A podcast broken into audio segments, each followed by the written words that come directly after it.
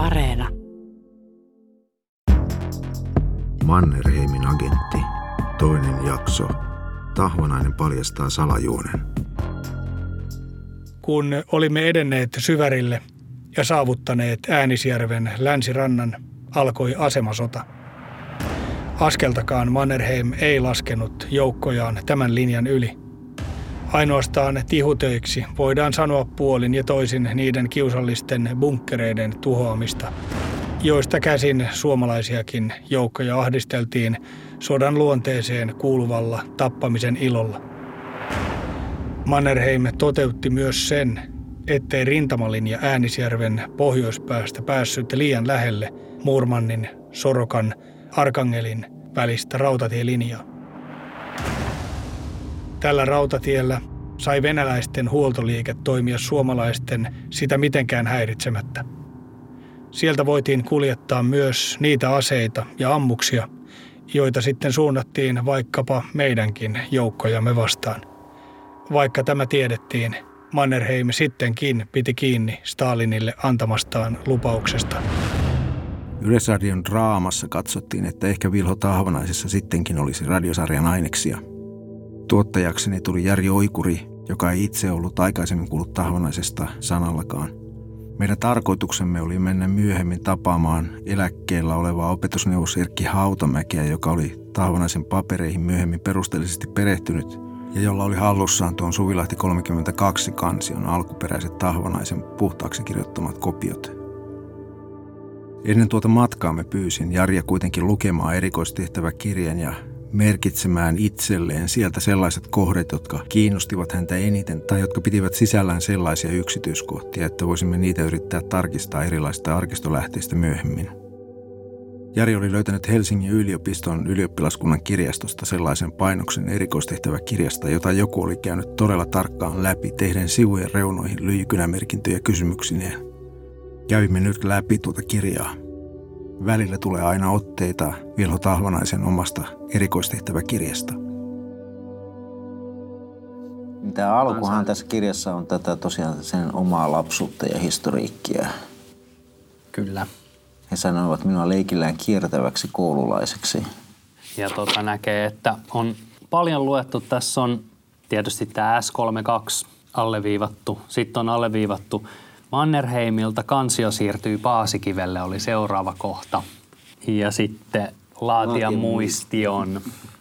Sitten täällä on laitettu ihan tämmöistä niinku kysymysmerkkiä tämän erikoistehtävän jälkeen. Niin, oliko siellä vielä? Joo, jatketaan. Sitten on otettu näitä tarinoita, reissuja, mitä tässä on ollut, eli tämä perunakuoppamatka. Jostain tuommoisesta pienistä yksityiskohdista voi saada kiinni ja löytää jotakin. Saatuani käsivarsiini voimaa työskentelin etupäässä suurissa savotoissa. Avarat metsät muuttuivat kuin kodikseni, jotka tunsin ja joissa kykenin vaeltamaan eksymättä. Siellä tapasin myös monenlaisia miehiä ja mielipiteitä kun joka päivä kohtasin ihmisiä, jotka olivat omaksuneet työväenliikkeen aatteekseen, se tuli hyvin tutuksi. Tiesin jokseenkin tarkkaan, mitä suomalainen pihkakoura jätkä ajatteli omasta asemastaan tai isänmaastaan. Minä, joka olin iältäni nuori, jouduin aina kuuntelijan asemaan. Mutta sitä tarkemmin sitten kuuntelin. Ensimmäisiä kuulemiani tärkeitä viestejä oli, että Otto Ville Kuusinen oli Neuvostoliitossa päässyt huomattavalle valtaportaalle ja että hän tulisi ottamaan hallitusvaltaansa Itä-Karjalan autonomian. Tahvanaisen oma kertomus nuoruuden metsätöistä Itä-Suomessa kuulostaa vielä tässä vaiheessa melko tavalliselta 20-luvun lopun ja 30-luvun alun arjen kuvaukselta. Tulette myöhemmin tässä jaksossa huomaamaan, että tunnelma tulee tiivistymään. Tässä on nyt mä ensimmäinen alle viivaus sitten Kuusiselle. Eli ensimmäisiä kuulemiani tärkeitä viestejä oli, että Otto Ville Kuusinen oli Neuvostoliitossa päässyt huomattavalle valtaportaalle. Tässähän on just silleen, että värväriagentit ahdistelivat metsätyömiehiä. Eli tässähän on joo, tietysti kirjaslukuisia niitä mm, kohtaamisia, kyllä. kuinka niin kuin värvärit pyörii siellä. Päätimme kääntyä historioitsija Teemu Keskisarjan puoleen. Mitä mieltä hän oli Vilho Tahvanaisesta? Tässä ensimmäisessä kirjassa niin tämä kuvasi tätä rajaseudun elämää hyvin väkivaltaiseksi, jossa, jossa niin kuin rajan yli loikittiin silloin 20-luvun lopulla, 30-luvun alussa. Ja sitten siellä oli niin kuin nämä emigranttikommunistit, jotka sitten olisi ollut tosi aktiivisia, väkivaltaisia, levittäisi propagandaa ja tällaista, niin mikä on sun mielipide tähän, että onko se, onko se ollut näin hurjaa, hurjaa kuin Tahvanainen tässä kirjassaan kertoo? Kyllähän se erittäin jyrkkä raja oli. Paljon vakoilijoita ja pakolaista molempiin suuntiin. Ja rajaseudun ihmiset oppivat sopeutumaan noihin oloihin ja ehkä jonkun verran hyötyivät loikkareiden opastamisesta ja majoittamisesta. Kyllä siellä oli armotonta menoa. Olin töissä Ilomantsin kontratassa. Kontratan ja Laukkuvaaran väliseen maastoon järjestettiin kokous, jonne saatiin mukaan 40 suomalaista uitto- ja metsätyömiestä. Itä-Karjalasta oli saapunut kaksi agenttia. He neuvoivat tarkan rajanylityskohdan, josta oli hyvä siirtyä toiselle puolelle. He puhuivat vapautusarmeijasta, johon koulutettaisiin miehiä. Kaikki lahjakkaimmat miehet koulutettaisiin päällystöksi. Sitten miehille annettiin jokaiselle ruobuska, kulkulupa, joka oikeutti ylittämään rajan ja jota näyttämällä vastaanottajat olisivat ohjanneet oikeaan paikkaan. Minullekin tällainen vaaleanpunainen lappu annettiin, vaikka olin vielä alamittainen. Siinä oli venäjän kielistä tekstiä, jota en ymmärtänyt. Ja siihen, siinähän vihjataan myös aika paljon tämmöisiin vallankumouksen valmisteluihin, että oliko se sellaista, oliko tämmöisiä liikkeellä silloin Joo, totta kai. Siis Neuvostoliitossa tai suomalaisten emigranttien Kullervo Mannerin Rahjan veljesten keskuudessa oli hetken aikaa 20-luvun taitteessa semmoinen katsomus, että Suomessa voidaan yrittää uutta vallankumousta ehkä jo parin vuoden päästä vuodesta 1918. Hiukan aseita, enemmän rahaa, ruplia salakuljetettiin Suomeen ja niillä pyöritettiin kirjapainoja, sanomalehtiä ja, ja sillä solutustoiminnalla kommunistit pääsivät siis sosiaalidemokraattisessa liikkeessä aika huomattavaan, melkein tasa-arvoiseen asemaan ja pystyivät junttaamaan joitakin tärkeitä järjestöjä. Se on ihan tiedettyä, tunnustettua historiaa. Sitten huomasin itäpuolella jokea järvenrannassa metsikössä kymmenittäin venäläisiä aseistettuja sotilaita. Laskin heitä olevan ainakin 40 ja siviilipukuisia miehiä oli 18. He seisoivat reppuineen siinä padon päässä olevalla aukealla, jonne pursiainenkin oli mennyt ja jossa he selvittelivät asioitaan. Pursiainen opasti miehiä sinne majoillemme – minä hiivin oman majamme taakse kuuntelemaan, mitä nämä miehet oikein olivat. He puhuivat suomea. Sain heidän puheistaan selville, että he olivat Venäjältä tulleita suomalaisia kommunisteja ja olivat matkalla suorittamaan sabotaasi taikka valtaustehtäviä. Onko tavarat täällä turvassa vai pitääkö ne kantaa muuanne, kysyi eräs miehistä pursiaiselta. Huomisaamuna tulee tänne poika tavaranhaku matkalta. Ja täällä ei silloin saa olla mitään, ettei se poika huomaa, vastasi Pursiaini ja selitti, mikä mies minä olin ja mitä minä siellä puuhasin. Mikset sinä tappanut sitä poikaa, ärähti eräs miehistä. Ei se käynyt päinsä. Herrat olisivat heti ruvenneet etsimään sitä ja silloin olisi piru nokkinut täällä. Miehet lähtivät toiselle puolelle jokea mutta jättivät majalle aikaisemmin tuomansa kantamukset. Joukon johtaja sujautti ohjepaperinippunsa pomppansa taskuun ja heitti takin parin metrin päähän minun piilopaikastani olleen närellenkkikasan päälle. Nuo paperit minun on saatava.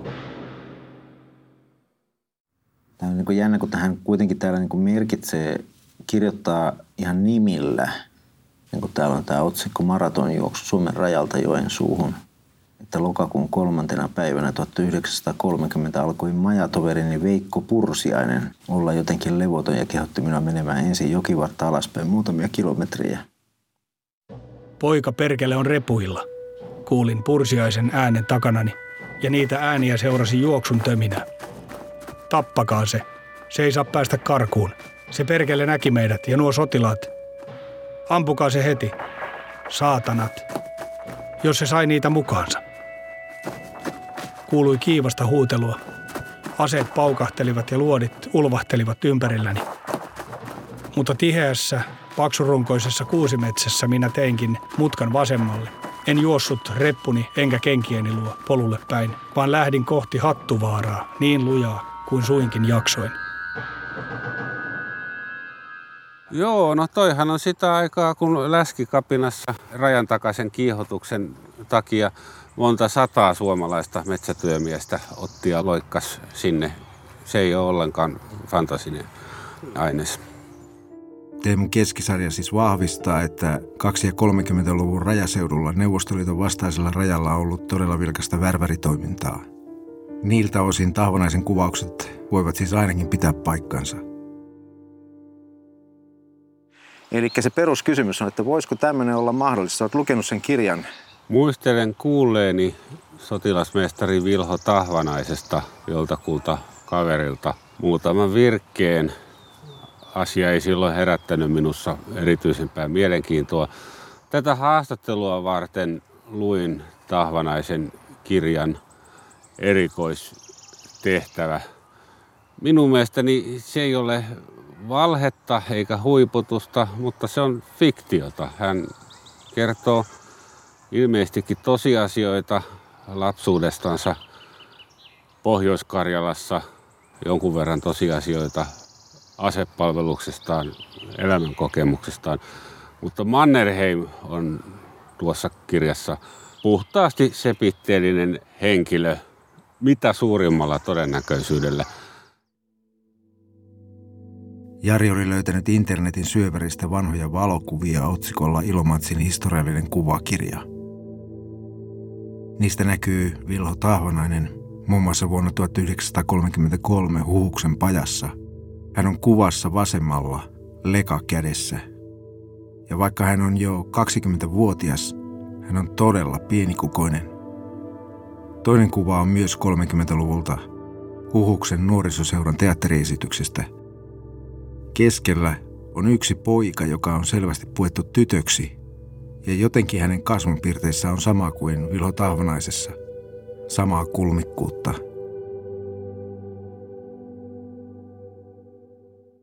Ja vielä tuosta Tahvanaisen kontekstista.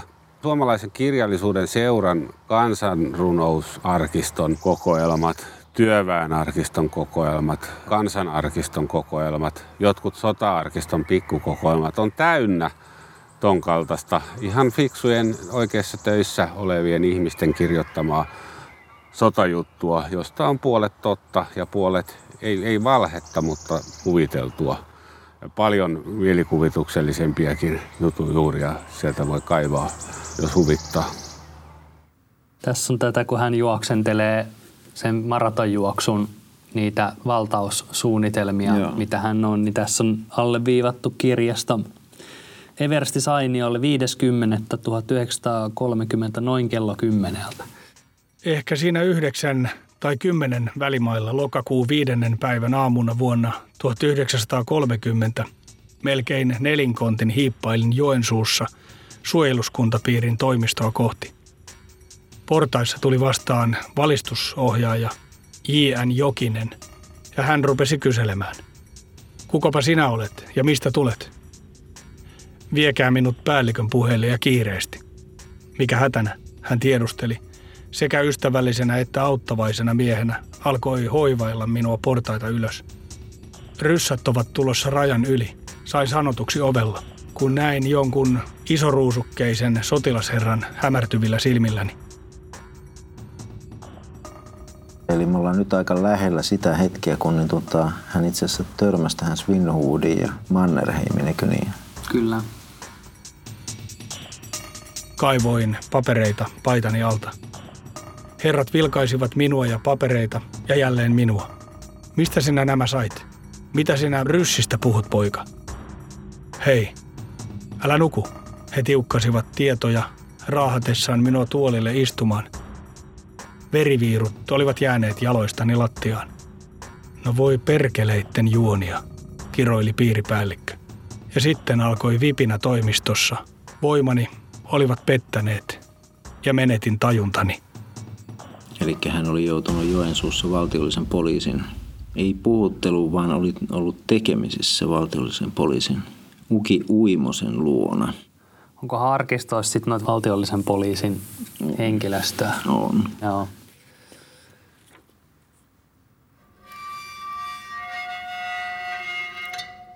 Tahvanainen oli toiminut valtiollisessa poliisissa vuosien 1939 ja 1940 välillä.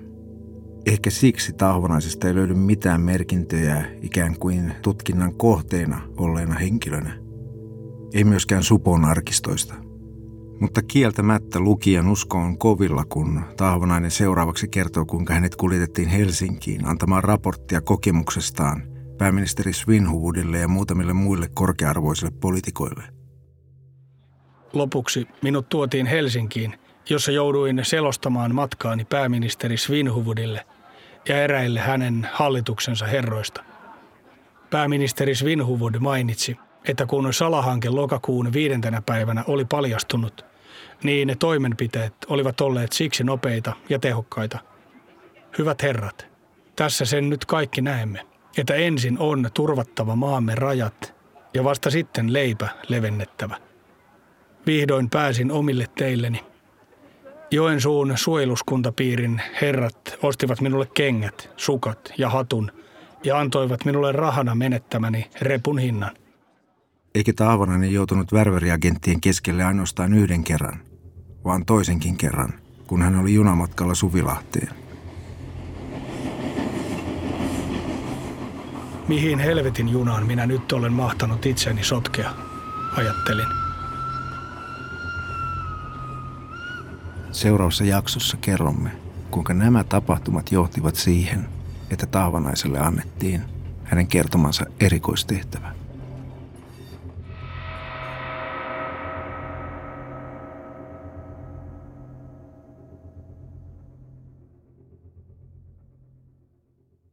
Työryhmä, ohjaus, käsikirjoitus ja kertoja Arto Koskinen, äänisuunnittelu ja musiikki Kimmo Vänttinen – Tuottaja Jari Oikuri. Tilaaja Juha-Pekka Hotinen. Yle Draama. Esiintyjät Jan Christian Söderholm, Vilo Tahvanainen. Muut esiintyjät Arto Koskinen ja Jari Oikuri. Asiantuntija, historioitsija Teemu Keskisarja.